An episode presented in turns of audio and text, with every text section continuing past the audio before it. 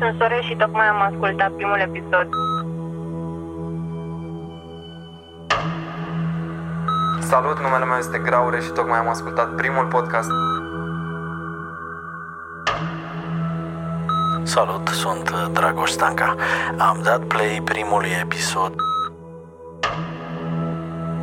Când am ascultat prima oară podcastul Tocmai ce am terminat de ascultat primul episod, Înregistrarea asta o fac și eu tot uh, de pe stradă. Uh, Mă simt așa un pic șarpe. Bună, sunt Sore și tocmai am ascultat primul episod din Murdar și am un gol în stomac. Am avut un gol în stomac pe tot parcursul lui, în sensul că mi-a dat așa o stare de introspecție. M-am gândit la acei mulți oameni care poate sunt în situația personajului din Murdar, iar finalul chiar m-a lăsat așa într-o coadă de pește. Sunt foarte curioasă să văd care-i treaba și ce se întâmplă, dar nu mă așteptam să existe un podcast de ficțiune și totuși dacă m-aș fi așteptat, nu mă așteptam să-mi provoace starea asta. Bravo, abia aștept episodul 2. În primul rând îmi place foarte mult subiectul și mi se pare că ați făcut o alegere foarte bună să vă legați de un eveniment sau un context cu care foarte mulți oameni vor empatiza. Asta cred că este un mare plus. Personajul principal are un, uh, un tonus actual și uh, faptul că este DJ îl face să fie plăcut și mulți se vor identifica cu el. Salut, sunt Dragoș Stanca. Am dat play primului episod din Mordar cu mari, mari, mari, mari, mari rezerve. Da, am încheiat ascultarea cu un super mare și curat entuziasm pentru că sună foarte bine. Când am ascultat prima oară podcastul Murdar, am râs cumva amar, pentru că el însuși este o ficțiune, dar este o ficțiune către care încă putem privi cu teamă, pentru că se poate transforma oricând în realitate. Pentru dumneavoastră, Dan Byron. Salut, numele meu este Graure și tocmai am ascultat primul podcast Murdar. Overall, o să încep uh, prin asta. Mi-a plăcut, cred că aici a fost o tranziție foarte interesantă din lumea pe care personajul principal deja o știa, din uh, toată zona aia cu care el era familiar, până în zona de a fi homeless, până la a avea incertitudini. Cam atât. Felicitări, felicitări echipei de producție, pe mine m-a încântat sincer și abia aștept să ascult următoarele episoade. Cu nerăbdare chiar. Succes! Salut, sunt Robert Catai, moderatorul podcastului Catai Podcast. Tocmai ce am terminat de ascultat primul episod al podcastului Murdar și cred că astăzi România avea nevoie de acest show. Bravo echipei din spatele podcastului Murdar pentru că au avut curajul să facă așa ceva și pentru că au reușit să dea drumul și să fie pionierii într-o industrie în care era nevoie de un asemenea tip de conținut. Murdar, primul podcast de ficțiune din România. Ascultă Murdar pe platformele de podcasting și murdarpodcast.ro. Prezentat de Vice.com.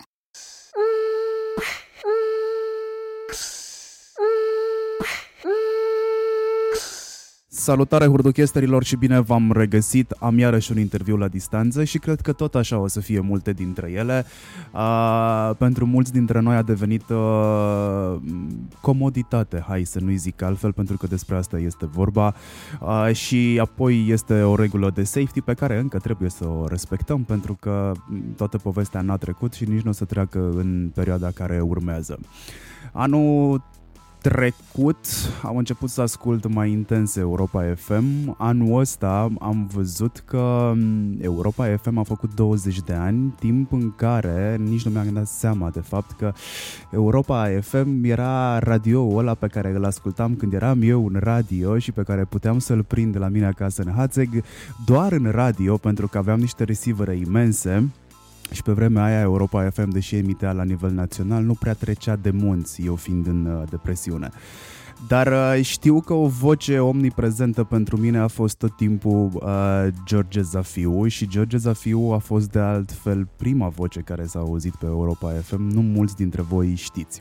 De ce facem interviul ăsta astăzi? Pentru că Europa FM a făcut 20 de ani și cu cine să fi făcut un interviu despre radio și despre ultimii 20 de ani uh, de radio din România, dacă nu cu George Zafiu, care mai nou s-a apucat și el de podcasting.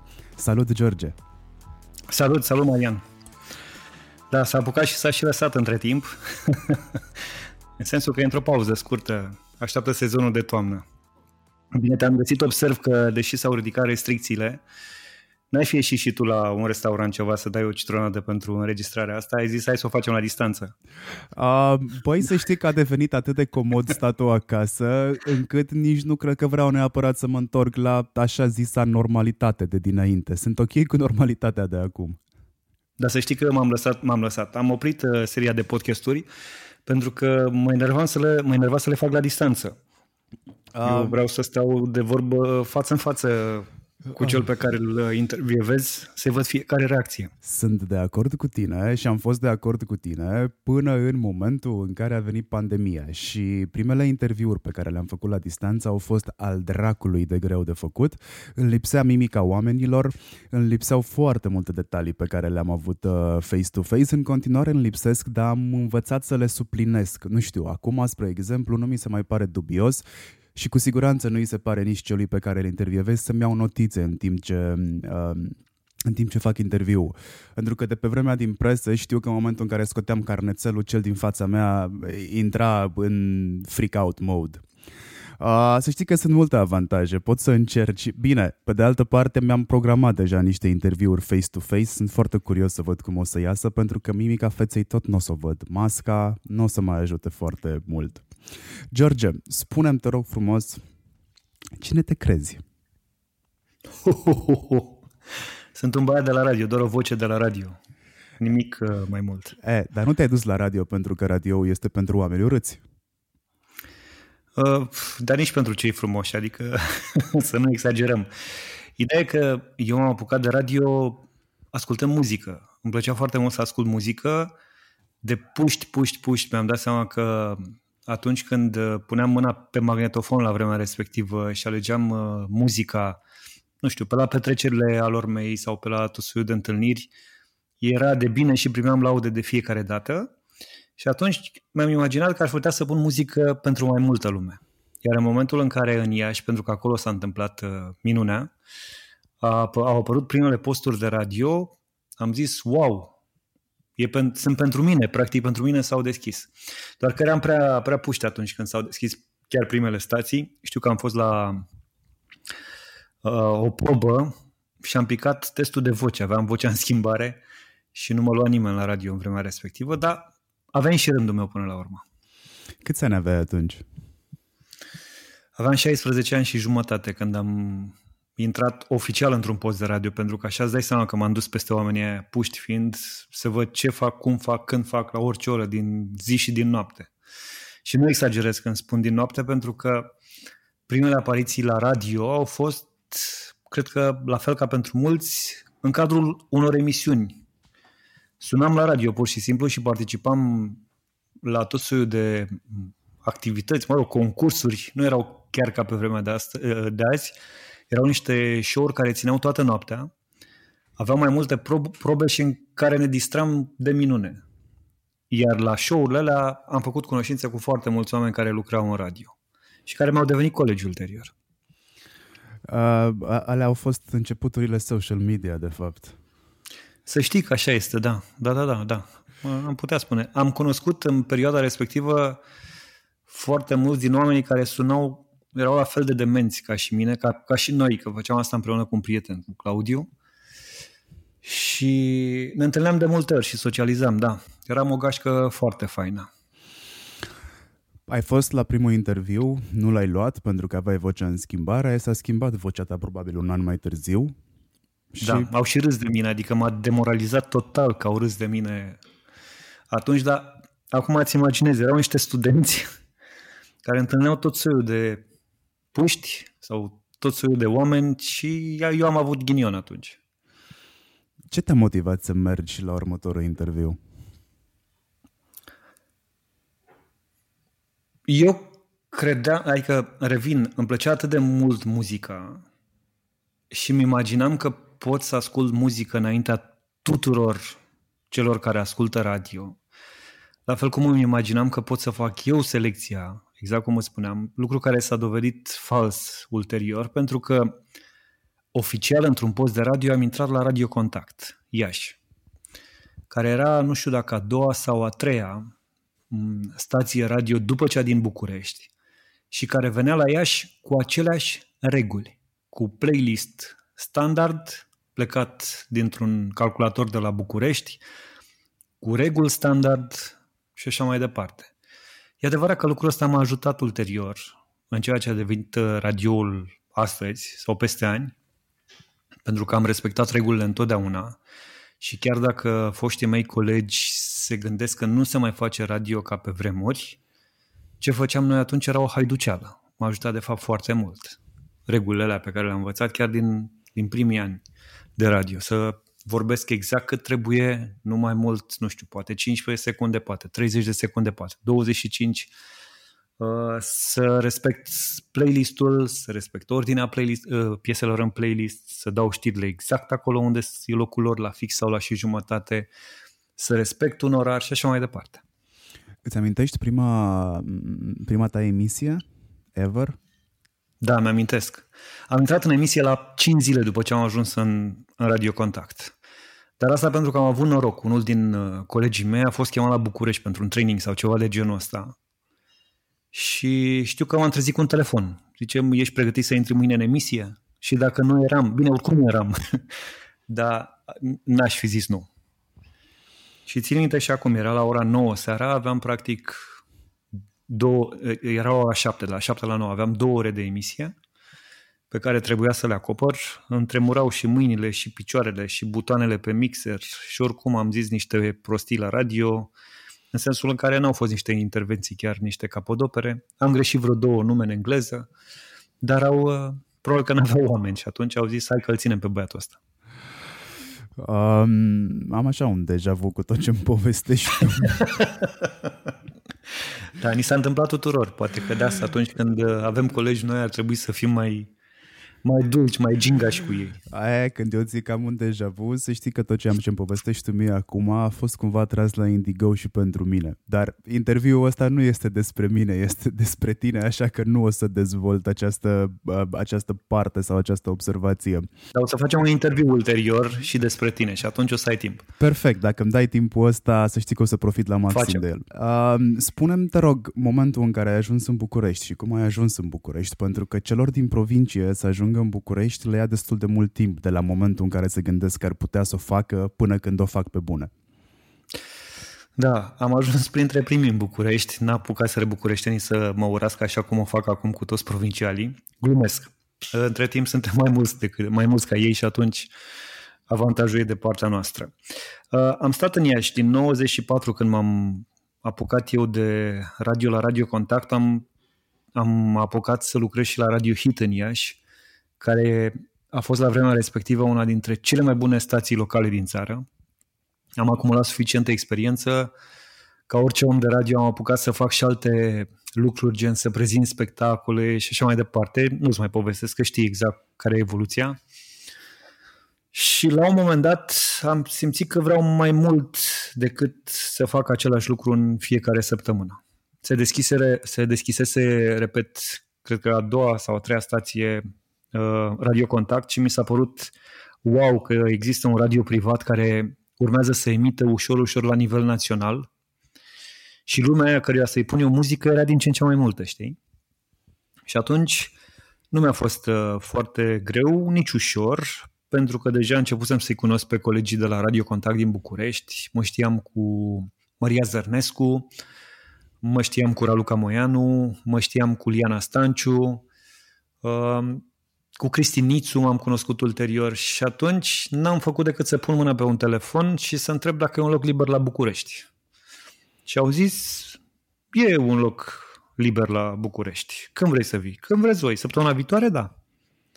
Și practic, în mai puțin de o săptămână am plecat spre București, unde am descoperit că locul ăla liber era întotdeauna noaptea. Um, Radiocontact se transformase în perioada respectivă și nu mai avea automat noaptea, nu mai avea un calculator, ci trebuia să aibă pe cineva un DJ, dar și ăla a fost un exercițiu foarte bun, să știi. Adică am putut să exersez până mi-a ieșit exact ceea ce ce îmi doream. Sau până când emisiunile mele, alea de animație, au ieșit exact cum îmi imaginam eu că trebuie să iasă. Și nu puteam face asta ziua, când intervențiile erau mai puține, mai scurte, ci doar noaptea. Ai avut vreun model la care să te raportezi atunci? Băi, dacă aș spune că am avut un model din străinătate, aș minți, pentru că înregistrările la vremea respectivă erau destul de puține. Nu aveam acces la prea mulți sateliți, internetul abia se ridicase, cred că era în genunchi în perioada respectivă. Cred că am, am avut un model uh, pe plan local acolo. Uh, era un tip la Radio Voxte uh, care realiza câteva topuri, mă rog, topuri de albume și așa mai departe. Sorin Blaga se numește și pe care îl ascultam cu foarte mare plăcere și cred că el ar putea fi modelul meu. Dar iarăși nu e, nu e cineva de notorietate. Tu nu ți-ai scris niciodată interviurile, pardon, intervențiile pe foaie? Ba da. Am făcut și exercițiul ăsta, e foarte bun. Uh, și în realitate cred că ar trebui să-l facă oamenii de fiecare dată și la fiecare intervenție, inclusiv în 2020 sau mai ales în 2020, dacă vorbim de stațiile private și de intervențiile de animație, cum le spunem noi. În programul matinal, majoritatea, majoritatea, toate intervențiile sunt scrise. Conținutul intervențiilor este scris de fiecare dată. Nu știu dacă e bine să spun sau nu, dar inclusiv o parte din glumele pe care le facem, uh, ele ne vin spontan cu o seară înainte, atunci când pregătim sumarul. Și sigur că pe lângă acestea apar în mod spontan și în emisie, dar intervențiile sunt, uh, sunt scrise, știm exact ce o să vorbim.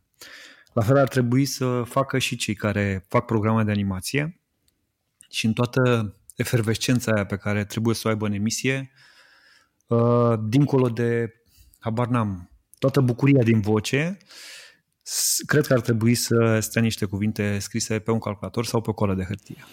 Te întreb asta pentru că ai făcut așa un mic overview asupra ceea ce a însemnat evoluția ta din provincie până în București și am vorbit chiar și de prima intervenție pe care ai avut-o pe radio. Mm-hmm. Eu am prins începutul anilor 2000 în radio și am făcut radio cu WinUp. Și faptul că am făcut radio cu... Nu ți-a fost ușor. Nu mi-a fost ușor, dar să știi că mai am momente încă când mă raportez la perioada aia pentru că aveam libertate, mă rog, totală nu prea era, că aveam niște guideline-uri pe care trebuia să le respect, uh, dar pentru că probabil tot timpul am vrut să fac lucrurile corect și m-am raportat la uh, alții mai buni decât mine. Europa FM era tot timpul pe locul 1 când trebuia să mă raportez la ce înseamnă intervenții. Nu era neapărat pe placul meu, pentru că eu eram puțin mai zurliu, mie îmi trebuiau mai multe, mai multe chestii amuzante, chiar mă credeam amuzant în perioada aia.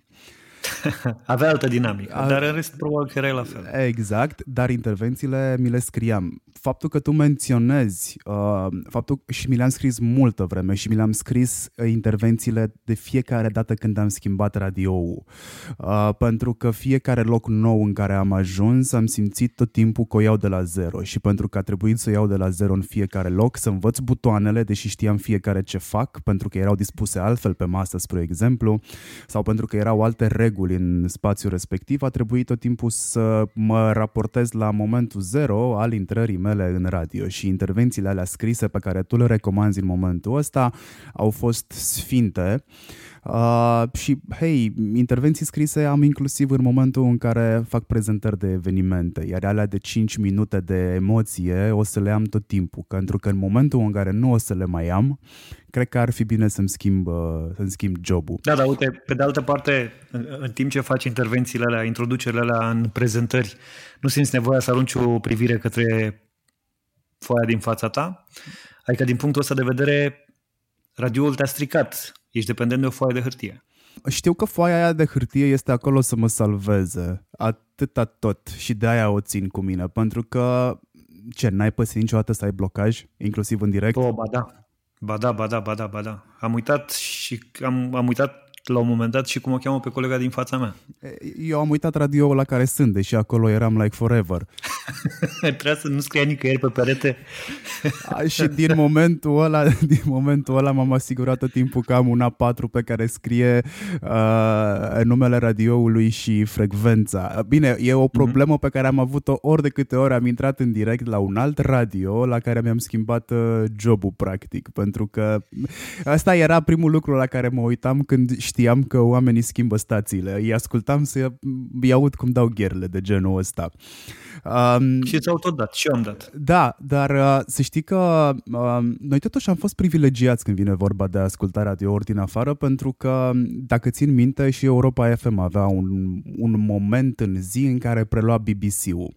Iar BBC-ul n-a avut Toată Europa... lumea se înșală. Da? Toată lumea se înșală din punctul ăsta de vedere, da. BBC a fost la Radio Contact multă vreme, erau jurnalele, mă rog, la început mai mari, după aceea mai mici, la 6 dimineața, nu mai știu, la prânz cred că București nu lua nimic și la 6 seara, dar Europa FM n-a preluat niciodată, BBC-ul a avut jurnalele proprii.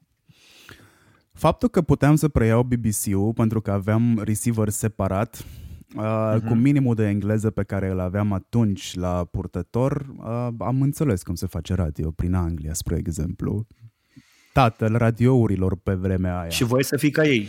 Evident că voiam să fiu ca ei. Și aveam o colegă uh, care punea muzică um, din 80 până astăzi uh-huh. și vă urmărea cu sfințenie. Cumva emisiunea ei pica pe tronsonul de la amiază și făcea switch între voi și făcea switch între voi în momentul în care ea punea muzică să vă asculte pe voi. Oricum, am crescut cu voi și din punct de vedere profesional.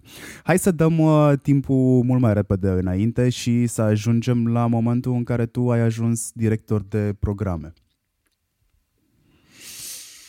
Mm-hmm. Asta s-a întâmplat cu câțiva ani. Păi îl dăm repede înainte, pentru că, ok, radio deși s-a schimbat, ce voiam să punctez cu WinUp, mersi că mi-ai dat uh, hintul, ce voiam să punctez cu WinUp și cu povestea asta este că e în regulă să le spunem celor care ne ascultă cât de mult s-a schimbat radio și că radio nu mai este haiduceală, este știință în momentul ăsta. Adică degeaba stăm să ne plângem și să spunem că uh, se repetă piesele, pentru că există un motiv pentru care se repetă piesele alea. Uh-huh. Pentru care, de fapt, ascultătorii ar trebui să ne mulțumească de fiecare dată. Nu le cer asta acum, dar uh, faptul că ei ascultă și prinde fiecare dată muzică ok pe gustul lor, că doar de-aia ascultă o stație sau alta, e datorită unui algoritm. E foarte simplu. Și glumele pot fi scrise la fel cum se scriau și pe vremuri la chestiunea mhm. zilei mm. sau la orice intervenție de entertainment. Uh, Sigur. De când ne știm de altfel. Um, dar de fapt mai există vreun matinal în momentul de față în România care nu are o structură foarte bine definită chiar înainte să dea on air? Nu cred că mai există. Nu cred. Nu. Dintre stațiile mari nu cred că mai e cineva care intră în emisie nepregătit. Da, nu cred că mai există cineva care intră în emisie la niciun nivel, pentru că trebuie să-ți programezi, adică într-o două ore de emisie cât ai pe, pe zi în medie, tu trebuie să știi foarte clar ce faci la fiecare moment al intervenției tale. Ai curs valutar, ai, mă rog, ce mai ai.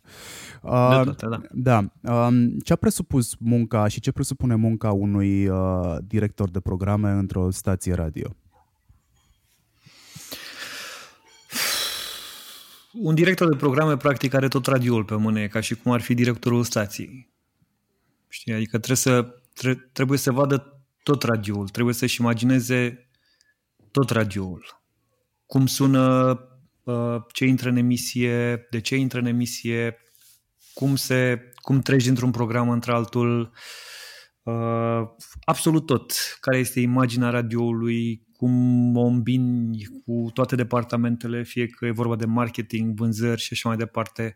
Un director de programe trebuie să aibă grijă ca totul să iasă perfect și să se îmbine perfect pentru o stație, de, o stație radio.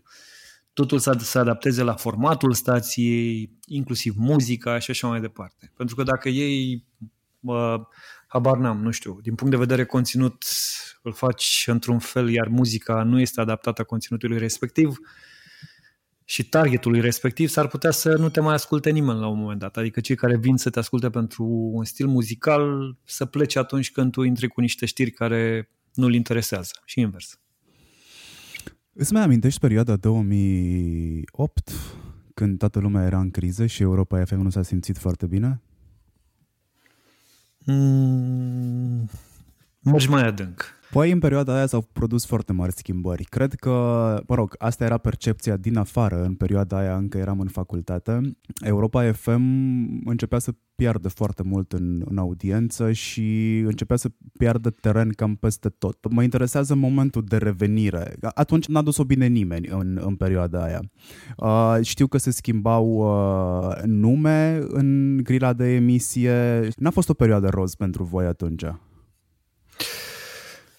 Băi, acum Europa FM gândește că sunt 20 de ani în care s-au întâmplat o mulțime de lucruri.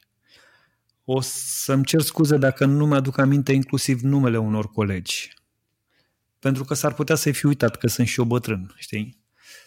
Uh, perioada aia de criză a venit și cu, știi cum e, și cu micșorări de salarii, și cu bă, crizele unor colegi, și cu crizele șefilor și așa mai departe.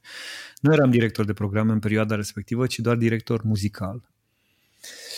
Uh, pf, na, na, mi-e greu să mă, să mă întorc în 2008 și să spun ce a fost greu atunci și cum am depășit, pentru că, în realitate, împreună cu colegii mei am depășit fiecare situație dificilă. Să știi că au fost situații dificile despre care știam noi din interior și care nu s-au, am reușit să, să facem să nu ajungă la public și pe care le-am depășit. Cred că trebuie să te adaptezi de fiecare dată.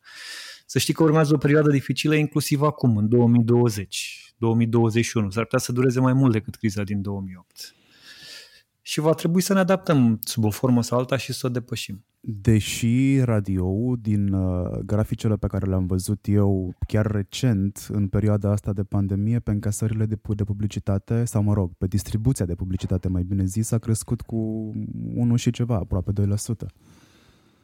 Radioul nu se moare niciodată în România. Românul iubește radioul. Românul îi place radioul. Uh, îi place să asculte uh, muzică, îi place interacțiunea, îi place caterinca. Dacă dai un pic de caterincă, inclusiv indiferent de uh, formatul stației, l-ai câștigat. E acolo. Iar publicitarii știu asta. Toată lumea știe că atunci când te urci în mașină, în România, de fapt, nu dai drumul la, uh, uite, nici măcar la un podcast. Lumea nu are obișnuința asta nu dai drumul nici la Spotify ca să asculti niște muzică, intri în mașină și dai drumul la radio, pentru știri sau muzică. Sunt cele două variante de cele mai multe ori. Așa că, na, inclusiv în această perioadă, când uh, toată lumea a stat acasă, deși s-a vorbit foarte mult despre un boom al televiziunii, cel puțin pe final de luna martie și încă un pic din aprilie, să știi că audiențele care au venit acum confirmă faptul că s-a ascultat și foarte mult radio. În mod special, radiourile de știri ar sau care au foarte mult conținut, iar Europa FM se află printre ele. Deci uh, radio nu o să moară nu doar în România, nu o să moară niciunde. Eventual se schimbă mediul de transmisie sau... Să știi că uh, am fost la tot soiul de conferințe de-a lungul anilor și am prins foarte bine momentul în care s-au lansat platformele astea de streaming pe, pe, pe american, pe englezi, acolo unde lucrurile evoluează mult mai repede și unde, mă rog, ei chiar le, chiar le inventează. Uh, lucrurile au stat destul de rău pentru posturile de radio. Adică lumea era îngrijorată din punctul ăsta de vedere, pentru că le scădeau încasările foarte mult și lumea prefera să-și aleagă muzica. Nici acolo n-au murit de tot. dar uh, lovitura a fost mult mai puternică decât în uh, România. Poate și pentru că, habar n-am, noi încă nu, nu obișnuim să, să cumpărăm conținut. Nici nu cred că se va întâmpla asta vreodată în România. Dacă te uiți, nu sunt foarte mulți abonați Spotify sau Deezer sau nici nu știu ce platforme mai sunt. La fel cum în România nu există pay TV, pay-per-view, la televiziune. Dacă pui fotbalul din România să, să îl pui cu bani, nu plătește nimeni. Sunt convins. Ăsta e motivul pentru care avem foarte mult fotbal la liber și așa mai departe. Crezi că se schimbă ceva în consumatorul de astăzi când vine vorba de a-și alege mediile sau cons- contentul pe care îl, îl, îl consumă? Se duce mai mult către imaginea pe care o cunoaște. Voi v-ați concentrat foarte mult către vedete, către oameni pe care să-i creați și care să fie ușor de recunoscut în piață. Oameni cu care ceilalți oameni care ascultă să se identifice. Iar asta este o strategie pe care am apreciat-o de când am observat-o și văd că aduce rezultate foarte bune pentru voi. Celelalte radiouri încearcă și ele să vină din spate cam cu aceeași strategie, dar voi sunteți mult, mult mai în față. Credeți că omul se va duce către brandul personal al celui care face emisiunea aia radio sau se va duce neapărat către content? Ce alege? Mm, depinde. Să știi că Europa FM n-a fost de la început un, un radio de, de staruri. Deși au fost câteva personalități acolo încă de la începutul stației, Cristian Sopescu era colegul nostru la vremea respectivă, acum 20 de ani, el n-a fost un radio de, de staruri. A fost un radio de conținut. Uh, în timp însă a fost nevoie ca Europa FM să se diferențieze din punctul ăsta de vedere de celelalte stații care au câștigat foarte mult uh, din punct de vedere muzical. Strategia lor a fost să, concurenților noștri a fost să se diferențieze, diferențieze foarte bine din punct de vedere muzical, au făcut-o foarte bine și au câștigat foarte mult teren. Iar noi l-am recâștigat după 2012-2013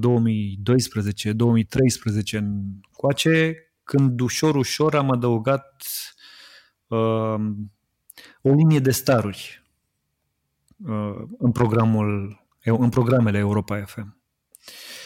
Acum, depinde ce alegi. Un uh, ascultător mai matur ți-ar putea să aleagă Europa FM tocmai pentru că are nevoie de încredere în momentul ăsta, în România, ducem lipsă de încredere. Și atunci, dacă dai drumul la radio și ai încredere în, nu știu, în Vlad Petreanu sau uh, cum a fost până de curând cazul Moise Guran sau Andrei Esca, atunci alegi vedeta. Te duci, ai încredere în vedetă și implicit în conținutul respectiv. Dacă nu ai nevoie neapărat de verificarea asta, te duci către orice altă stație radio. Poți să alegi entertainment, poți să alegi muzică, poți să alegi ce vrei. Depinde ce vrei. Ai fost uh, director de programe. De ce crezi tu că încă funcționează dedicațiile? Funcționează dedicație. Păi hai să ne uităm la radiourile care sunt uh, cu voi acolo în top și ocupă palierul de vârstă de teenagers și puțin mai mult. Adică, e, dacă stau să mă gândesc la o constantă a radioului, uh, mă gândesc la emisiunea de dedicații. Dar să știi că nu mai au toate radiourile de dedicații. Asta, Cel puțin nu mai sunt... Știu că nu mai au. Pe, știu că nu mai au, dar cred că dacă în momentul ăsta și Europa FM și-ar deschide ghișeul de dedicații, nu ar duce lipsă. Așa este, dar e înșelător pentru că um, dedicațiile se făceau în mod special seara uh, era, cred că, singura interacțiune sau, nu? Cam așa. La începutul anilor 90 era cam, cam singura așa. interacțiune cu publicul. Uh, la fel ca și atunci și acum uh, o parte din cei care te ascultă au nevoie de, de confirmarea asta, că sunt și parte din radioul pe care îl ascultă, să se identifice cu radioul pe care îl ascultă în fața prietenilor sau a familiei, habar n-am. Și atunci își doresc să-și audă numele la radio. În principal al lor, nu al... Dedicațiile erau făcute în principal ca să-ți auzi tu numele la radio, nu pe cel al prietenilor. Știi? Că aduce aminte de celebrul din partea lui Costel pentru toți cei care mă cunosc. Exact. Asta era de fapt. Nu cred că se mai poartă dedicațiile. Eu nu, Europa FM n-a avut dedicații niciodată. Uh, pentru că n-am crezut, nici eu, nici colegii mei, în genul ăsta de program. Și era genul ăla de conținut pe care puteai să-l faci foarte simplu și de fapt nu avea valoare, valoare zero din punctul nostru de vedere. Uh, voi v-ați poziționat cu totul și cu totul altfel. Voi ați fost uh, Hmm, dacă ar fi să mă gândesc la ce ar însemna Europa FM făcând o paralelă cu feed-ul meu de Facebook, spre exemplu, cred că Europa FM în momentul de față este pentru feed-ul meu, adică este pentru radiouri, ce este pentru feed-ul meu, spre exemplu, Daniel Funeriu. Daniel Funeriu n-ar fi avut niciodată cum să facă dedicații sau să primească dedicații sau, mă rog, să se coboare la nivelul ăsta al interacțiunii cu ascultătorul. Voi v-ați poziționat altfel și oricum în momentul în care Europa FM s-a înființat în România ca post de sine stătător, din nou, n-a fost o haiduceală. Da, acum imaginează-ți, ă, sunt două chestiuni la care vreau să-ți răspund acum. Imaginează-ți că puneam dedicație, apropo de ce spuneam mai, de, mai devreme, de rolul unui director de programe care trebuie să facă lucrurile să sune, să aibă continuitate. Imaginează-ți că după emisiunea lui Moise Guran urma oricare din colegii mei sau eu urmam și făceam dedicații. Nu aveau nicio legătură cele două programe. Nici o legătură. N-am fi putut face asta. Iar apropo de lansarea Europa FM și de felul cum a fost pregătit radioul, uh, s-au făcut foarte multe teste în piața radio până ca Europa FM să apară. Adică cei care au lansat radioul, grupul francez Lagardère, a testat foarte mult piața din România și a știut exact ce lansează. Și din punct de vedere conținut, și din punct de vedere muzical. Chiar dacă lansarea n-a fost cea mai spectaculoasă, dar asta știu, știu eu că n-a fost cea mai spectaculoasă, publicul poate n-a văzut așa, lucrurile s-au, uh, s-au reparat, ce era de reparat s-a reparat uh, relativ repede ulterior. Dar Europa FM a fost primul post de radio din România care a testat toată muzica din țara asta înainte de a fi lansat. Au fost mii de piese pe care le-am testat înainte ca ele să ajungă în emisie. Și din cele despre care credeam că sunt wow și au picat la testul ăsta și din cele în care nu credeam uh, și care au avut rezultate foarte bune, n-a fost radioul care s-a lansat pe gustul DJ-ilor sau realizatorilor de programe. Muzica de la radio nu trebuia să ne placă nouă. Am înțeles asta destul de repede. Dacă faci un playlist, și apropo de playlist, de el m-am ocupat multă vreme și mulți ani încă de la început, a trebuit să înțeleg doar atât, că muzica nu trebuie să-mi placă mie.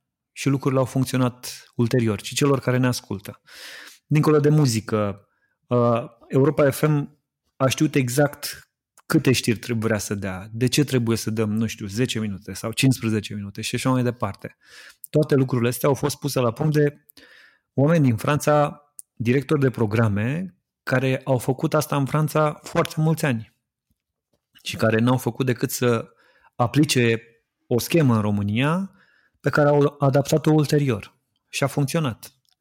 Europa FM a făcut primul milion la mai puțin de un an de zile de la lansare, ceea ce e wow pentru o stație abia lansată. Lumea ne-a recunoscut și ne recunoaște în continuare după stilul muzical. A apărut o stație radio care dădea hit după hit înainte de lansare. Cred că vreo lună de zile, da, o lună de zile am emis fără să dăm niciun jingle și nimic. Lumea nu știa ce e acolo. Dar s-a îndrăgostit de sunetul ăla din FM, care ulterior a devenit Europa FM. Dar cei care au dat drumul la muzica respectivă știau exact de ce au dat drumul așa. De ce e piesă după piesă în felul în care a fost. De aici vine succesul. Când vine vorba de a recunoaște un post de radio, nu știu dacă la mine este un defect profesional sau se întâmplă asta și la ceilalți care sunt ascultători simpli. Uh, de aici trebuie să-mi spui tu și o întrebare aici. Sunt eu cel care îmi dau seama de soundul ra- uh, Radio Europa FM sau sunt mai mulți care își dau seama de asta? Adică poți să-mi Cred că pui... toată lumea recunoaște. Ce, ce e așa de specific?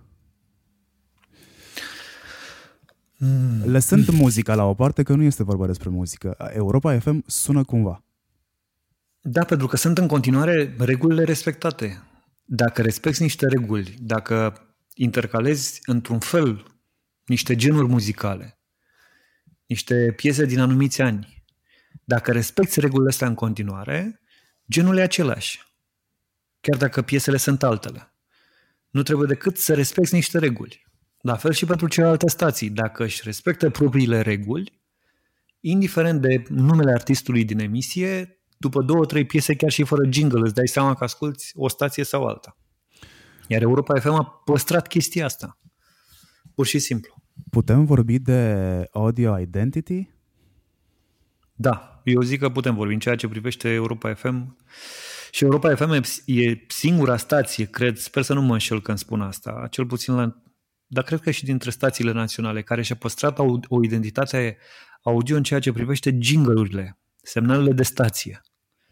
Este aceeași piesă de 20 de ani care a fost înregistrată sub diferite forme, dar e același semnal pe care îl asculți de fiecare dată, în timp ce celelalte stații au mai schimbat, au mai, s-au mai reinventat sub o formă sau alta. De radio național nu pot să zic, acolo a fost o... Mă rog, fiecare a schimbat după cum i-a plăcut. Dar Europa FM e singura stație care are o identitate din punctul ăsta de vedere. Apropo de uh, SRR și de Radio România Actualități, mă uitam înainte să intru cu tine în conversație pe...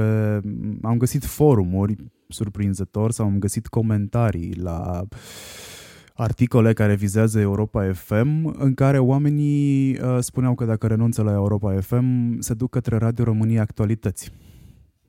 Cu Probabil rad... pentru conținut cu Radio România Actualități uh, sunteți voi în concurență? Sau, mă rog, consideră cineva Radio România Actualități drept concurență?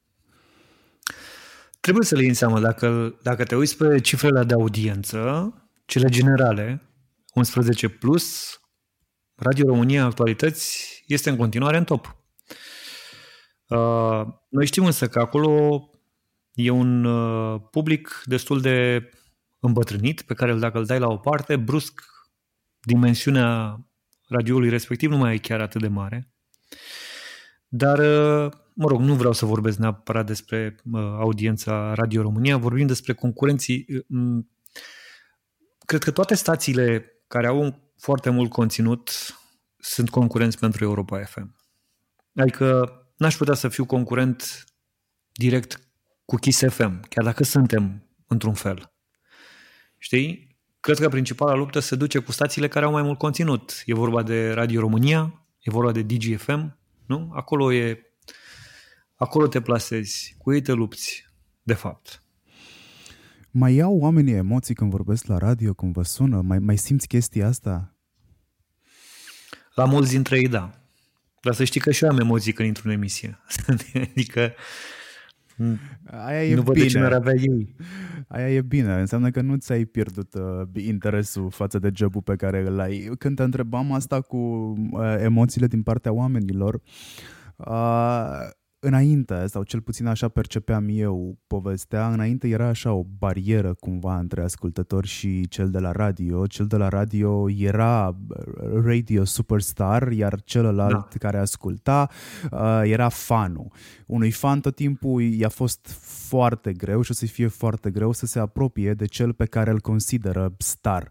Cred că libertatea informației și uh, modul în care internetul ne-a apropiat unii de ceilalți a scos foarte mult din feeling-ul ăsta de superstar și cumva a normalizat inclusiv oamenii de radio. Când ascult radio și aud intervenții uh, de ale oamenilor, foarte rar mai aud oameni care au emoții. Emoțiile se simt în voce. Nu trebuie să-ți spună cineva care are emoție. E adevărat, ai dreptate. Uh, cred că s-a mai schimbat ceva uh, apropo de omul de la radio care e superstar. Cred că majoritatea dintre noi acum, ăla era feeling-ul, spui, ce ai spus e perfect adevărat. Eram, ne consideram ușor superiori așa, faptul că noi avem microfon deschis și că puteam să, să vorbim la radio și ei doar ne ascultau. Dar cred că acum am pus egal între ascultători și noi atunci când e vorba de o, de o emisiune care include foarte multă interacțiune. Ascultă România în direct, să vezi că acolo există egalitate între Cătălin Striblea, care realizează, cel care realizează emisiunea acum și cei care ascultă.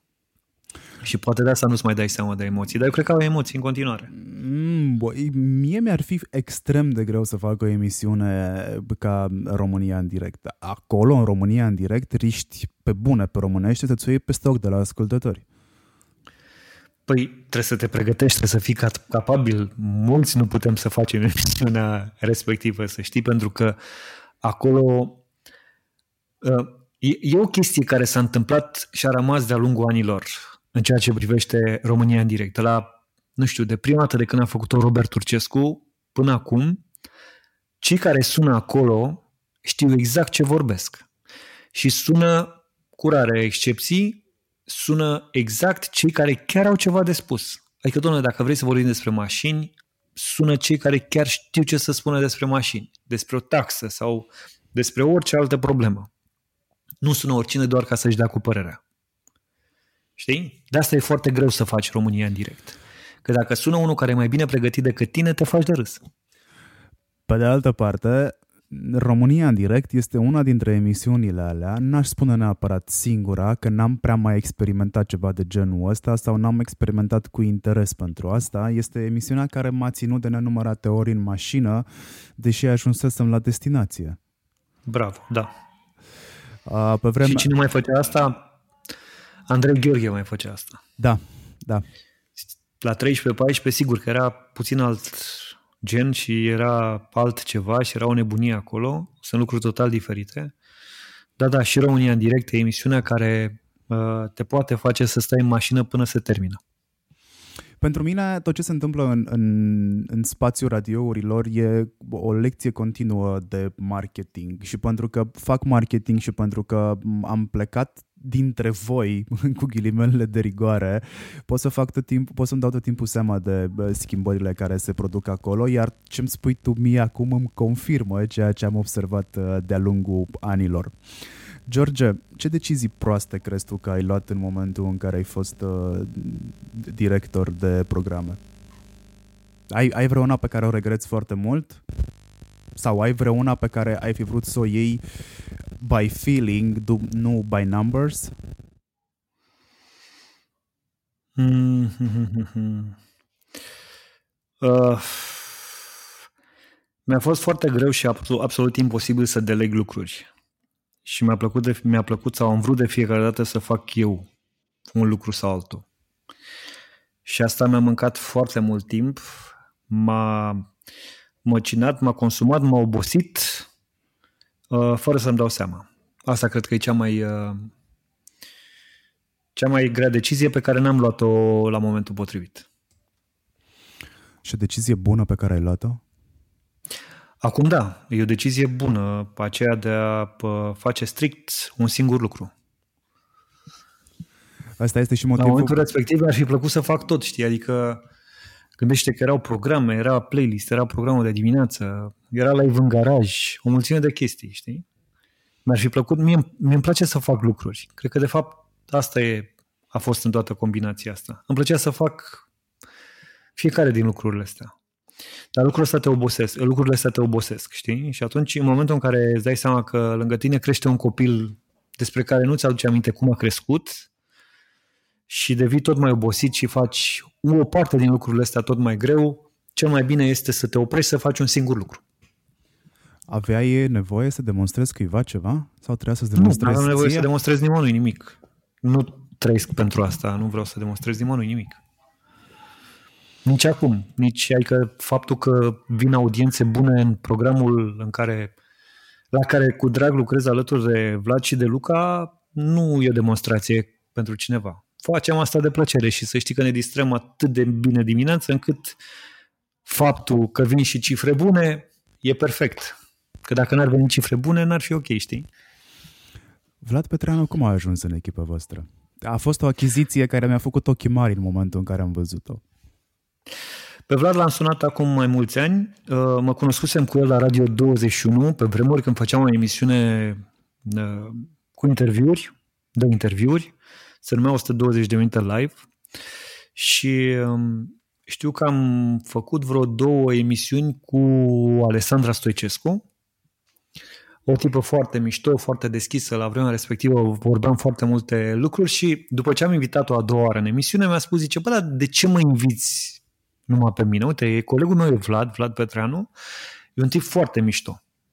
Data viitoare, când, dacă nu inviți pe el, când nu mă inviți pe mine, vin cu el. Și așa a făcut. Așa l-am cunoscut eu pe Vlad. Mi s-a părut un tip super fain, altfel, cu totul altfel decât cel pe care îl vedeam la televizor seara prezentând știri.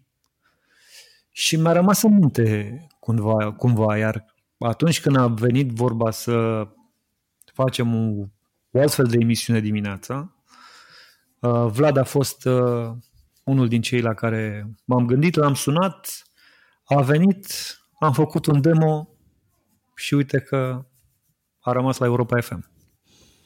De ce te-ai apucat de podcasting? Mie mi se pare că podcastul îți oferă mult mai multă libertate decât îți oferă radioul. Și când spun asta, nu mă refer la cenzură sau lucruri de genul ăsta, ci la libertatea de a sta de vorbă în cazul unui interviu de genul ăsta cât vrei tu. Știi, uite, cât avem până acum? Avem vreo 3 sferturi de ceas de când vorbim. 47 de minute pe ceas. Da. E, până acum de câte ori te întrerupea publicitatea la radio? Sau de câte ori îți făcea semn vreun coleg că trebuie să termin, că urmează altă emisiune sau că trebuie să dea drumul la muzică sau, știi? Trebuie să, trebuie să respecti un format. Poți să incluzi un interviu într-o stație radio, dar trebuie să respecti niște reguli. Și în podcast trebuie să respecti niște reguli. Dar le faci tu de fiecare dată. Și atunci am zis, uite, asta o să fie un uh, proiect pe care o să-l fac eu pentru mine. Iarăși, o decizie luată într-o seară, știi? Și cum merge? Uh, e ok. Încă îmi prind degetele pentru că sunt, uh, în ciuda faptului că fac meseria asta de foarte mulți ani, sunt uh, ușor tehnic și îmi prind uh, degetele în uh, tot felul de lucruri. Uh, dar uh, cred că cele 10 episoade pe care le-am făcut până acum și-au atins scopul din punctul meu de vedere au fost suficiente cât să învăț niște lucruri. Cum să fac înregistrările astea, cum să abordez oamenii, care sunt, uh, habar n-am, nu știu, uh, momentele când trebuie să fac push pe ei și să-mi răspundă la niște lucruri și așa mai departe. Dar pentru asta vezi tu că am nevoie mai mult, îți spuneam la început că am nevoie de interviu la față în față. Uh, care să-mi genereze puțin altă, altă experiență. Da, știu perfect la ce te referi. Spune-mi ce reguli respecti tu în podcastul tău? Nicio regulă. N-am nicio regulă. Spuneam că îmi fac regulile, dar le fac în timp real, să știi. De fiecare dată. Dacă vrei reguli așa nescrise, ideea de a te documenta înainte, de a ști exact cu cine vorbești și de a ști, de a avea o, un sumar al conținutului pe care vrei să-l uh, ai în episodul respectiv, da, astea sunt niște reguli pe care trebuie să le respecti, adică nu poți să dai drumul la microfon și să zici hai să vorbim. Că nu este nimic. Nu este niciunui om pregătit să mult mai capabil decât mine să facă lucrul ăsta. Trebuie să știi exact ce vorbești cu omul respectiv. Din punctul ăsta de vedere, astea sunt regulile. Altfel, putem să trecem peste multe reguli. Nu, nici nu mai știu, cred că Cred că Dan Negru a exagerat la un moment dat spunând uh, un cuvânt sau două pe care nu le-ar fi spus la radio, știi? Uite, asta e o regulă încălcată, dacă e să facem comparație. Există similitudini între podcast și mm, a fi om de radio? Adică între a fi podcaster și om de radio? Sau ți-ai dat seama că sunt două lucruri diferite care cumva se întăpătund la un anumit punct, dar nu atât de mult pe cât ai fi crezut când ai luat microfonul și ai zis gata, de astăzi fac și eu podcast. O să fie lucruri diferite, dar asta e o chestie de experiență Pentru că în cazul unui uh, podcast, de, podcast de genul ăsta, interviu, da? Mm, nerespectând regulile stației, nu mai ești... Adică lumea nu o să mai vină, nu o să vină să te asculte. Dacă vine la radio să te asculte, vine să asculte stația respectivă.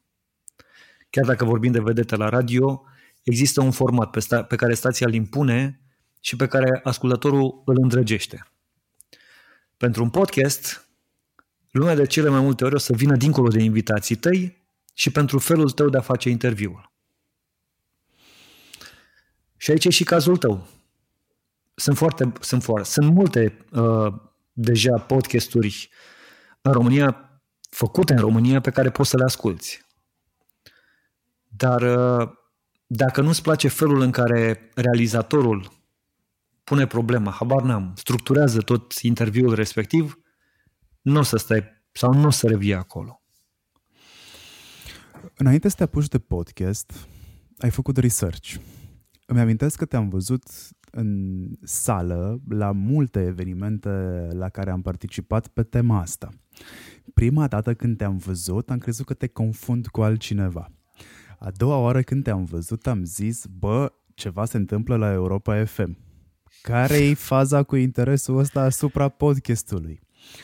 Ultima dată când te-am văzut și probabil a fost și un ultim eveniment pe care l-am mai făcut uh, sau la care am participat înainte de pandemie a fost uh, la mm, cred că la evenimentul lui Alexandru Negrea care da. avea fix podcasting-ul ca element principal. Te-am văzut și mhm. atunci uh-huh. acolo.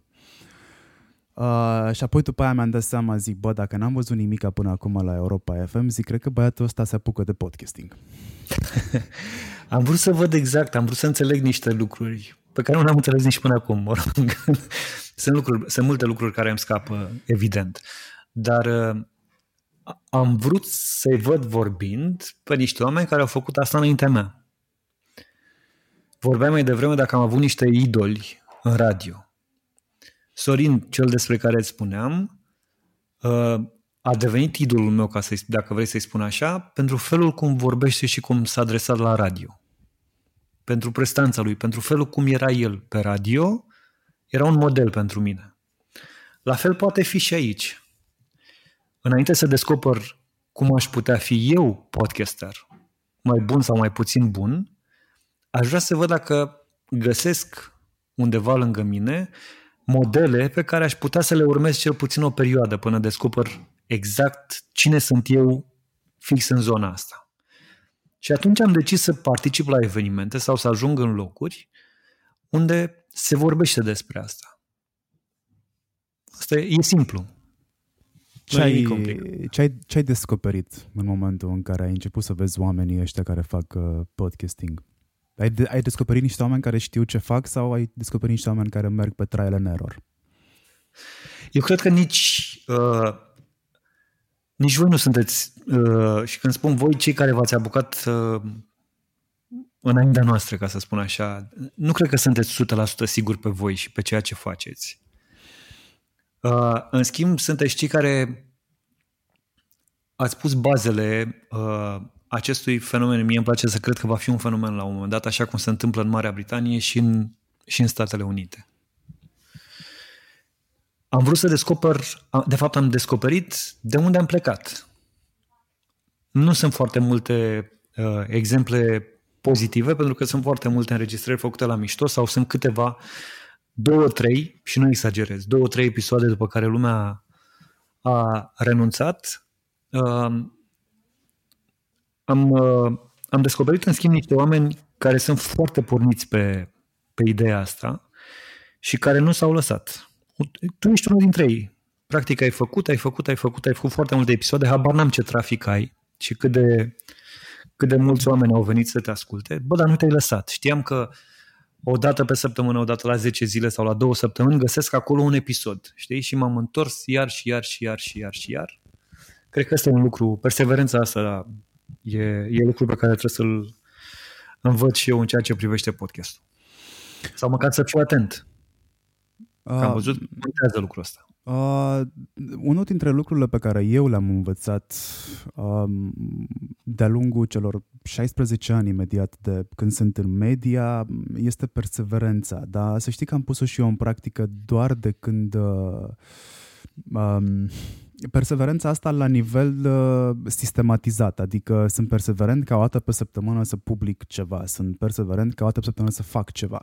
E vorba despre, cred că, habits. Mm, old habits die hard și e bine să-ți formezi obiceiuri noi care să intre în sfera obiceiurilor vechi pe care să nu uh, le dai la o parte. Îmi este foarte greu și mă simt extrem de vinovat față de mine dacă nu reușesc să public într-o săptămână un interviu.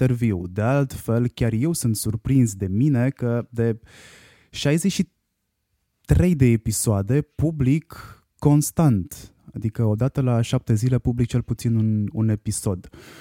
Uh, nu mă văd încă ca fiind un profesionist în domeniul ăsta pentru că a face interviuri nu este o știință exactă. Unele îți pot ieși, altele îți pot ieși praf, Uh, Îți confirm că am dat, uh, am dat skip peste o parte din episoadele tale.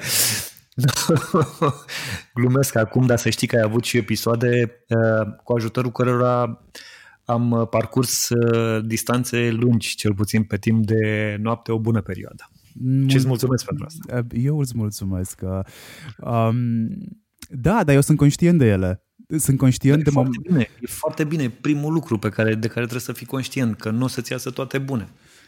Scopul este să-mi iasă cât mai multe bune și acum vine următoarea întrebare. De când ești tu atent la ce se întâmplă în fenomen? În, în începutul ăsta de fenomen de podcasting, vezi evoluție sau vezi stagnare?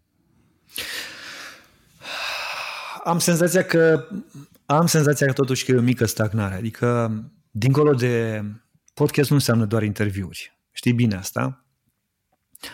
Uh, cred că s-a rămas, a rămas cumva la nivelul ăsta. Uh, sau cele mai multe au rămas la nivelul ăsta. Sau la nivelul uh, la care au apelat uh, colegii din uh, zona de stand-up. Se întâlnesc câțiva băieți și fac mișto uh, de niște subiecte și așa mai departe. Uh, ca să evoluăm, cred că trebuie să, în zona asta, trebuie să avem și alt gen de conținut. Constant. Adică am putea avea un podcast sau mai multe de geografie, de istorie, din orice alt domeniu, de fapt, de știință, habar n-am. Uh, podcast, dacă vrei să fac o comparație, uh, cred că ar, fi, ar trebui să fim, să fim, podcastul ar trebui să fie pentru zona audio ceea ce este Netflix-ul pentru zona de video. Dar ne trebuie foarte multă experiență, perseverență, uh, investiții ca timp, nu neapărat ca bani pentru a ajunge acolo. Dar ca să-ți răspund, eu cred că stăm pe loc în momentul ăsta. Pentru că nimeni nu face pasul următor. Care crezi că ar trebui să fie pasul următor? Pasul următor ar trebui să fie făcut de, nu neapărat de profesioniști din zona audio, ci de profesioniști din zona de conținut, oameni care stăpânesc foarte bine niște domenii și care ar trebui să împărtășească din cunoștințele lor și celor din jur. Există un singur impediment din punctul ăsta de vedere, de fapt două. Primul e că foarte mulți oameni nu se gândesc că ar putea face lucrul acesta și doi, dacă nu ești născut cât de cât cu darul de a povesti, nu e bine să te apuci de podcast. Deci, cumva trebuie să ai și darul ăsta, astfel încât să faci din toate cunoștințele tale uh, un conținut foarte drăguț. E ca și cum te, ți-ar vorbi un medic doar pe, pe limba lui, că n-ai înțelege oricum nimic. Ce, ce podcasturi sunt cele pe care le asculți, pe care le aștepți sau nu știu, care îți plac ca evoluție în, în România și ce crezi tu că au specific unul, două dintre ele? Uh, o să le dau exemple pe cele, pe cele de fapt cunoscute. Hurduchestul este unul dintre ele.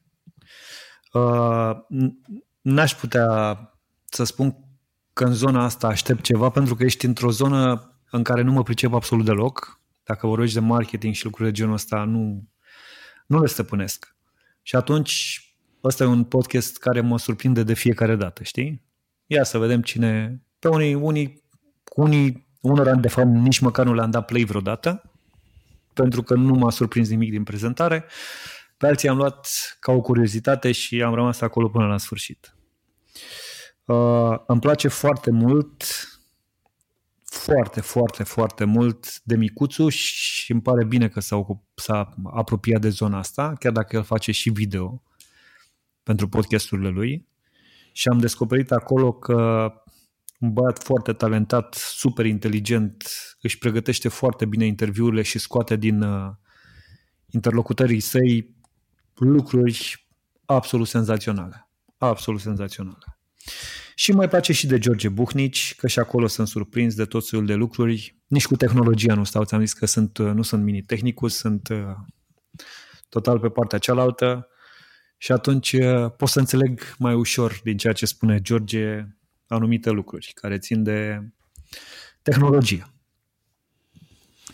Ok, mulțumesc pentru răspunsuri. Hai să mergem la o, o întrebare pe care am, am avut-o toți la un moment dat când ne-am apucat de podcasting. Un, un podcast trebuie lăsat la, la, liberul, la libera alegere a ascultătorului să-l eticheteze drept podcast sau suntem noi cei care facem podcasturi în măsură să-i spunem unui ascultător ce e la podcast. Și aici mă refer la faptul că unii spun că audio este podcast, alții spun că bine, bine, audio, dar nu înregistrare de la radio, alții spun bine, bine, dar nici înregistrarea de la radio, dar nici uh, să fie un produs radio-like, pentru că podcastul este altceva, adică interesele sunt altele acolo. Sau podcastul n-ar trebui să fie video. Depinde, depinde cum îți stabilești tu, ce definiție dai tu pentru tine, pentru genul ăsta de produs. Mie mi se pare că simplu, simplu de tot, dacă ar fi să spun ce este un podcast, ar trebui să fie produsul ăla pe care să-l poți asculta cu lejeritate chiar și atunci când faci orice altceva. Și atunci, din punctul ăsta de vedere, video din... ar trebui să dispară, adică n-ar trebui să fie. Sigur, ai opțiunea asta, să poți să, să, să te și uiți. Dar atâta timp cât produsul respectiv poate fi ascultat și nu are nevoie de imagine, poate fi un podcast. Uh, în ceea ce privește emisiunile de radio care s-au transformat în podcasturi, mie mi se pare mi se par potrivite de cele mai multe ori. Adică acolo unde există conținut, iar ele nu sunt luate din emisie cu tot cu muzică, publicitate și așa mai departe, ci sunt editate și puse pe o platformă astfel încât să poată fi ascultate oricând și să aibă sens, pot fi și ele podcasturi. Și să se bată cu toate celelalte parte în parte, ca să spun așa. Deci cred că, cred că au loc cam toate, știi, dacă respectă niște condiții minime. Înțeleg. Eu să știi că am trecut prin toate fazele. În toate fazele de este sau nu este podcast, am început cu N-are cum să fie podcast dacă nu este doar audio, după aia n-are cum să fie podcast dacă nu este dedicat unui anumit public și nu se mai regăsește conținutul ăla în niciun alt mediu. După aia m-am răzgândit și am zis, bă, știți ce? Făcând marketing și înțelegând ce e la brand branding, degeaba ne punem împotriva curentului sau exact. omul va eticheta și va consuma acel tip de conținut după cum îi este simplu să o facă. Crezi că internetul și crezi că noile variante de a îți petrece timpul ascultând ceva o să afecteze radio în viitor? E aceeași întrebare pe care am auzit acum mulți ani când au apărut uh, platformele de streaming de muzică Mm, nu-mi dau seama din punctul... Că, adică nu știu dacă podcastul o să afecteze sau noua generație care vine după noi afectează deja uh, radioul în sine. Uh, nu cred că apucăm momentul ăla în care conținutul de pe podcast să afecteze într-atât de mult uh, o stație radio. Adică trebuie să treacă foarte mult timp și conținutul trebuie să fie într-un volum foarte mare, astfel încât să zici că va putea afecta o stație radio cum e Europa FM sau cum e Radio România. Nu cred că prindem momentul ăla. Mai degrabă o să prindem momentul când noua generație nu o să mai asculte radio. Și atunci o să dispară de la sine. Uh, eu nici măcar nu cred că putem vorbi despre faptul că noua generație nu o să asculte radio. A asculta în, în, în mașină muzică sau a asculta radio face parte din face parte din ziua ta. E un obicei ca acel spălatului pe dinți dimineața și spălatului pe dinți seara e acolo, nu îți pui niciodată întrebarea dacă o să mai existe și mâine și mâine și mâine și în generația următoare. Dacă vor exista, nu știu, metode minune de a-ți păstra igiena orală, aia nu înseamnă că ea nu mai există. Nu mai este sub forma aia. Uite, în state mă uit și văd că prinde din ce în ce mai mult uh, radio via satelit, dar aia nu înseamnă că radio a dispărut. Mă uit la, sau că dispare. Uh, ok, mașinile o să aibă din ce în ce mai multe încorporate posibilitatea de a asculta uh, satellite radio. Mă uit la Apple Music. Pentru mine Apple Music a fost tot timpul, uh, sau mă rog, mai bine zis Radio Beats. A fost tot timpul un exemplu de a, un exemplu excelent de radio pentru zilele noastre și aici aș vrea să ascult părerea ta, a fost un exemplu excelent pentru că îmbină uh, the core of the radio, adică ceea ce a fost radioul la începutul, radioul care producea staruri. Și aici nu mă refer doar la DJ, mă refer inclusiv la a produce staruri când vine vorba despre muzică, despre interpreți, despre artiști.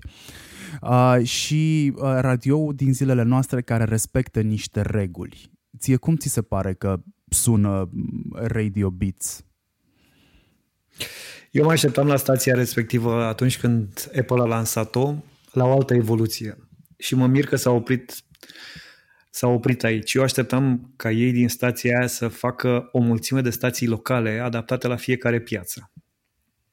Și ce zic? Cum ți-ar fi sunat radioul în limba română, cu oameni pe care îi cunoști de aici? E, excelent. Excelent, știi? Adică la un moment dat știu că am fost la o conferință și se vorbea foarte mult despre stația asta și că urmează, sau lumea începea să se pregătească pentru pericolul în care Apple, care sunt un colos, vor veni în România, de exemplu, sau oriunde, în orice teritoriu și vor lua vedetele de la radiourile clasice și le vor pune la ei acolo, la Radio Beats. Ăsta era, eu cred că dacă mergeau până într-acolo, probabil că e foarte complicat. Uh, radioul ar fi fost într-adevăr afectat și ar fi sunat altfel astăzi. Dar mi-ar fi plăcut să văd. Da, formatul cum ți se pare? Foarte fain. Nu, e foarte fain. E o chestie de... Băi, radio e o chestie de gust până la urmă. Știi bine asta. Uh, poți să-ți faci un milion de planuri, să-i, să, să-ți aduci ascultătorii cu tot soiul de, de strategii, că aici intrăm în marketing și ar trebui să fie zona ta. Uh, radio e o chestie de feeling. Radio îți aduce apropiere. Radio trebuie să aibă ceva care să te țină lângă el. E valabil și din partea cealaltă. Trebuie să-ți placă radioul și să-l simți într-un fel ca să poți să-l faci. Altfel n-are nicio valoare. S-ar putea ca ție să-ți placă Radio Beats și altuia să nu-i placă absolut deloc, știi? Să nu se regăsească acolo. Am început să mă regăsesc în Magic FM câteodată, deci... Păi poți să te regăsești dacă îți place muzica respectivă, de ce nu? Nu știu dacă e vorba de muzică sau este... Bine, acum... De e un radio muzical. Exemplul pe care l-ai dat e un radio muzical. Acolo te duci dacă îți place genul muzical pe care îl promovează. Eu tot timpul am fost de părere, am făcut și eu o vreme niște playlisturi pe la niște radiouri și am încercat diverse, diverse combinații, dar tot timpul am fost de părere că un, un radio care sună bine sau un radio care te ține hooked in este un radio care îți permite să fredonezi cel puțin 8 din 10 piese, de care îți dă senzația de familiaritate și este un lucru pe care l-am regăsit la Europa FM ani de zile și îl regăsesc în continuare. Uh, știu că piesele alea, ca să ajungă în playlist, trebuie să transpire mult. Da. Uh, voi nu reacționați și, uite, asta este o curiozitate din nou. Europa FM nu reacționează imediat la trenduri, la ceea ce se întâmplă. Iar eu, as a marketer, apreciez foarte mult chestia asta, că nu cred și nu o să cred niciodată că trendurile sunt cele care trebuie să te facă să reacționezi. Nu, trendurile sunt cele care trebuie să te facă să-ți calibrezi ceea ce ai deja. Să știi că spre deosebire de anii trecuți, din punct de vedere muzical, Europa FM reacționează mult mai repede în perioada asta. Diferența o fac testele pe care le fac colegii mei în ceea ce privește muzica. Adică nu te împiedică nimeni să reacționezi mai repede și să dai drumul la o piesă mai repede poate decât am fi făcut-o acum 15 ani. Dar ne întoarcem la reguli. Dacă testele respective uh, resping o piesă, poate să fie oricine. Oricine, oricine, oricine, ai scos piesa aia la revedere. La fel cum dacă testele îți spun că piesa este, aia este bună, chiar dacă ție nu-ți convine sau nu-ți place uh, în ce zonă ai ajuns, trebuie să ții piesa aia pe radio. Știi? Ne întoarcem la reguli de fiecare dată. Da. Voi aveți pe europafm.ro o secțiune care se numește podcast și este destul de bine poziționată, adică văd în partea dreaptă a ecranului și când intru acolo sunt înregistrările emisiunilor sau sunt caturi? Da. E ceva adaptat? O parte din ele sunt adaptate, o parte din ele la România în direct n-ai ce să adaptezi, de exemplu. E emisiunea cap-coadă. Dacă te referi la adapta conținutul respectiv, nu, nu adaptăm nimic. Practic, ce, ce în emisie și acolo. Am înțeles. Și cum funcționează pentru ascultătorii voștri uh, catch-up-ul ăsta? A, aici mai prins. Ar trebui să-mi întreb colegii cum funcționează. Uh, începuse să funcționeze lucrurile acum vreun an și ceva, când uh, uh, au început colegii mei să se țină serios de treaba asta, începuseră să meargă, adică rezultatele nu erau extraordinare, dar era un semn că, că trebuie să facem lucrul ăsta. Următorul pas a fost în momentul în care au fost uh, niște probleme și secțiunea respectivă a dispărut o perioadă și ne-am trezit cu un val de mesaje, dar foarte multe mesaje de la ascultători, în mod special din străinătate, care, datorită sau din cauza fusului orar, nu puteau să asculte emisiunea în direct sau o emisiune în direct și atunci aveau nevoie de înregistrare. Uh, o să-mi întreb colegii și spun, îți spun, nu, nu, nu dețin niciodată referitor la uh, statistica de acolo. Am înțeles. Um, cred că am ajuns cam la finalul întrebărilor pe care le-am și cred că am scos de la tine cam tot ce ne-ar interesa, atât pe mine cât și cei pe care uh, îi avem în comunitate, adică eu cu mine, pentru că noi suntem doi, unul dintre mine și celălalt e cu un ego mai mare. Um, îți mulțumesc că mi-ai dat o oră și 13 minute din viața ta.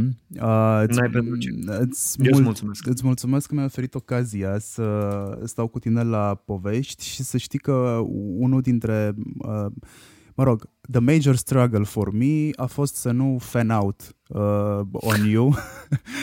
e, un, e un episod pe care ți-l recomand și l-am recomandat și în IGTV-urile recente. Cred că ieri l-am, l-am și făcut. Uh, știi, Mike Tyson are și el un podcast.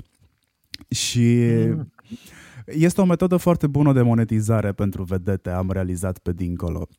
Și unul dintre invitații lui este Eminem. Acum, imaginează-ți uh, Eminem, fan foarte mare Tyson, spune că n-a pierdut niciun match. Uh, Tyson spune că este fan foarte mare Eminem, n-a pierdut niciun album sau ceva de genul, știi?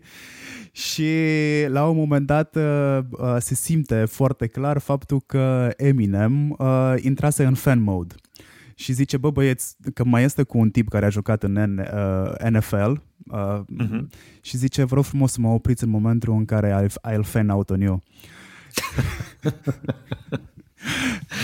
uh, și pentru mine, că, uite, pentru mine a fost așa o schimbare de macaz sau, mă rog, uh, o, o chestie foarte ciudată. Să te văd în public la evenimentele la care particip eu, nu mi-a fost o chestie, adică, a, a venit și băiatul ăsta de undeva îl știu. Uh, Deci zic, ok, ce caută băiatul ăsta la evenimentele la care sunt eu? Că eu... Puteți să mă dai afară, să știi, adică bănuiesc că aveai opțiunea asta. Nu, n-aș fi vrut, n-aș fi vrut, doamne ferește, ci pur și simplu... Bine, îmi pare rău că nu uh, n-am îndrăznit uh, să vin la tine să ne cunoaștem face-to-face la niciunul dintre evenimente. De ce n-am îndrăznit? Că eu venisem acolo, eu eram fanul tău, să știi. Adică îți dai seama că dacă eu n-am îndrăznit să fac lucrul ăsta, lasă că ne vedem la următoarele evenimente și oricum trebuie să dai o bere pentru uh, chestia asta ca să ne vedem față în față. Uh, trebuie cu să bem o bere o oră și un sfert, uite. Cu siguranță se va întâmpla asta. Um, pe final de interviu ai două opțiuni. Um, ori dai ceva de gândit oamenilor, după cum bine știi că fac la finalul fiecărui interviu, mm-hmm. ori îmi adresez mie o întrebare care sper tu să mă încuie sau ceva de genul. Dar n-aș vrea să te încui și nici de gândit oamenilor nu vreau să uh, nu vreau să dau, dar aș vrea să te întreb totuși uh, aș vrea să rămân în zona, să rămânem în zona de podcast, unde te pricep mai bine decât mine. Și să-mi spui tu care crezi că ar trebui să fie strategia uh, fanilor de podcast din România, și aici mă refer la realizatori, astfel încât uh, fenomenul ăsta să fie cât mai vizibil în România și asta foarte repede. Avem o problemă de distribuție din punctul meu de vedere și de o creștere a fanbase-ului. Eu cred că până în momentul ăsta, ok, ne-am dat seama ce vrem să facem, unde vrem să mergem. A face interviuri este cea mai simplă și facilă metodă de a produce conținut pentru segmentul ăsta de media, că îl putem numi segment de media, uh, nu îți necesită foarte mulți bani din punct de vedere logistic, nu îți necesită foarte multe cunoștințe din punctul de vedere al majorității, deși credeți-mă și pe mine și pe George, a face interviuri nu este cel mai simplu lucru. De cele mai multe ori, chiar dacă pleci cu, cu interviul de acasă foarte bine structurat, o să ajungi să dai față-față, să dai cu fața, cu ochii de un om care este uh,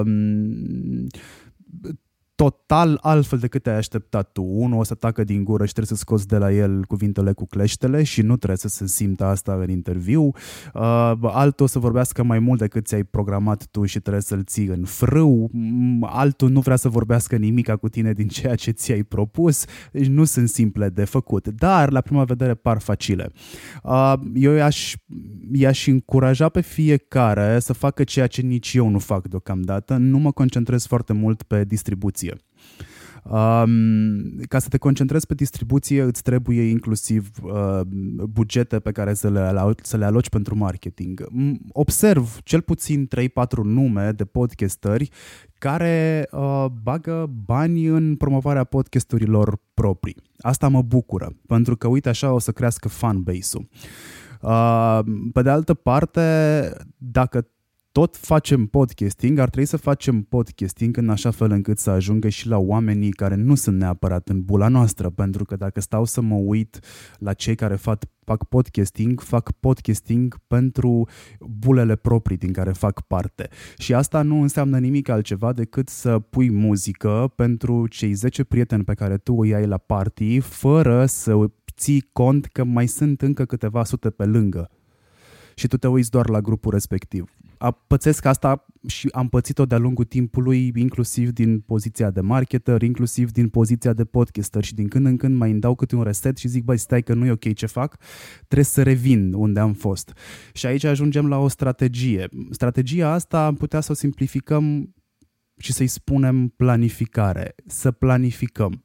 Am văzut în pandemia asta pentru că mi-a fost extrem de greu să planific ce urmează să fac, că m-am dus așa, după cum a bătut vântul pandemiei și am făcut conținutul ăla, de cele mai multe ori am simțit că îl fac să fie făcut și l-am aruncat acolo.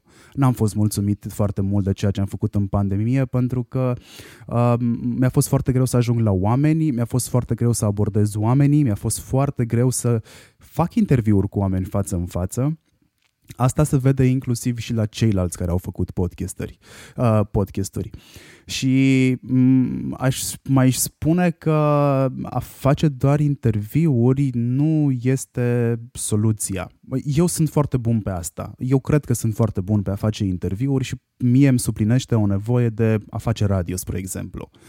Um, nu o să uit niciodată că am fost în radio, nu o să uit niciodată că radio m-a făcut un oarecare star la un moment dat și că mi-a dat încredere în mine și o să vreau să combin tot timpul niște uh, elemente de jurnalism cu niște elemente de entertainment pe care le-am deprins în momentele în care am făcut uh, animație și vreau să combin inclusiv cunoștințele de marketing și de content pe care le am și să le pun într-un singur produs. Asta mie îmi dă mie, asta îmi dă mie podcastul pe care îl fac.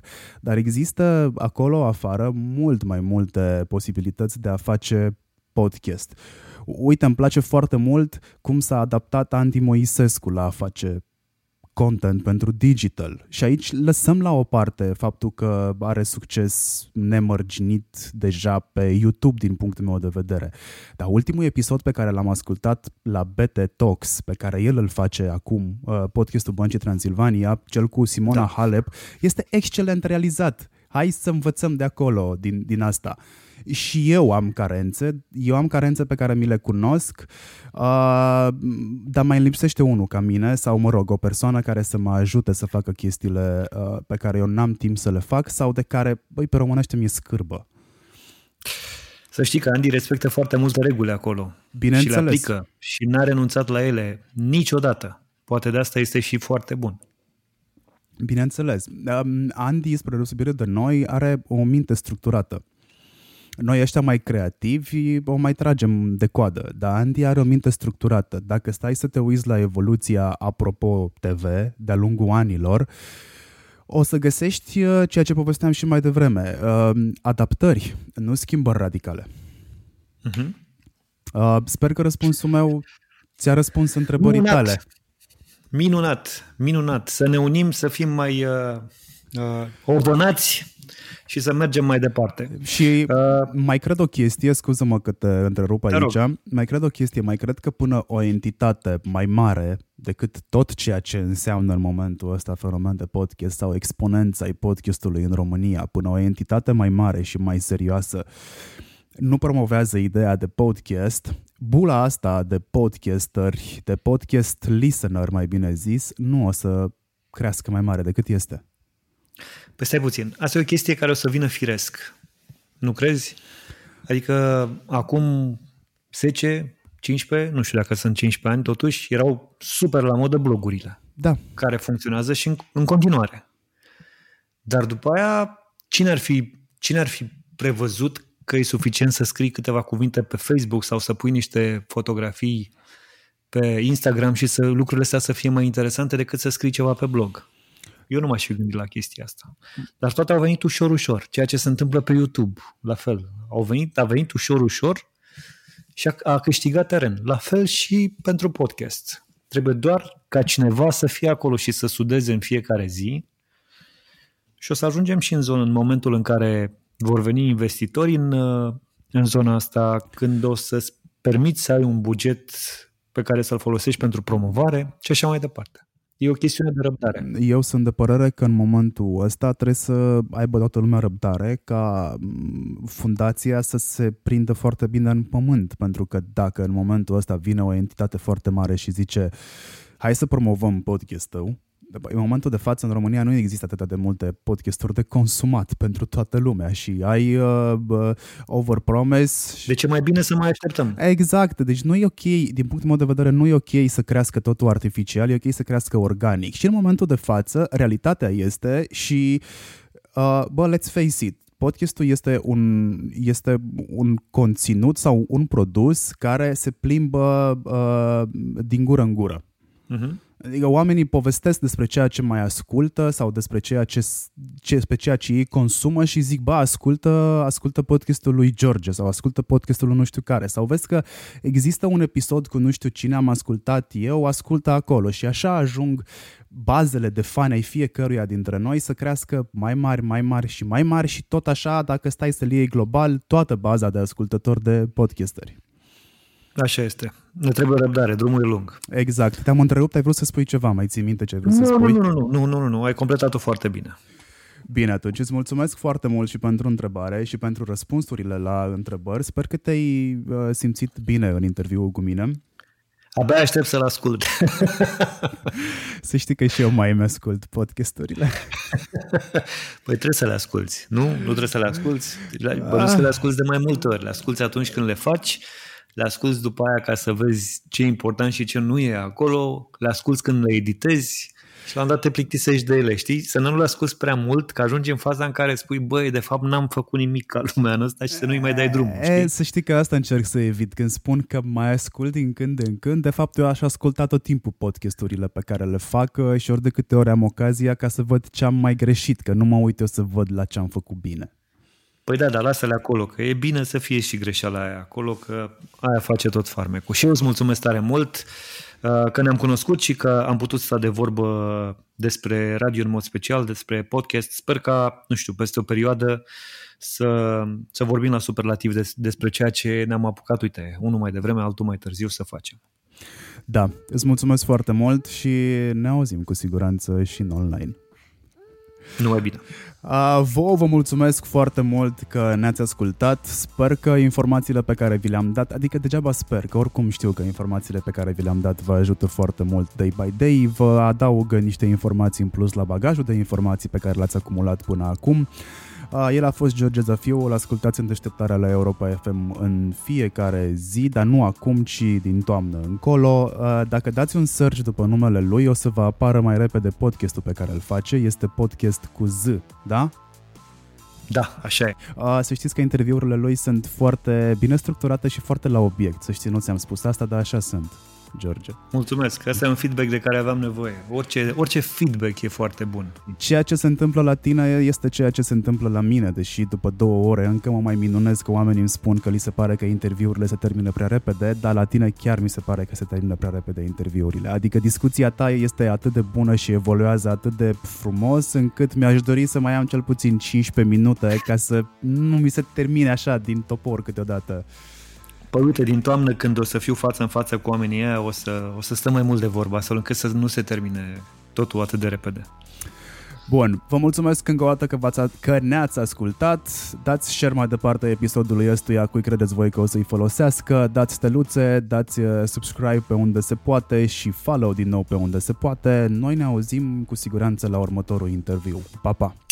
Acest podcast susține partenerii Asociației Dăruiește Viață, care ajută proiectul de ridicare a unui spital modular util atât în pandemia COVID-19, cât și după când se va transforma în spital de mari arși. Le mulțumim pentru contribuția importantă de peste 100.000 de euro celor de la Isopan Est, despre care puteți afla mai multe pe site-ul isopan.ro. Întreaga rețea de publicitate audio Think Digital, dedicată podcasturilor, salută acest ajutor important și vă dorește audiție plăcută.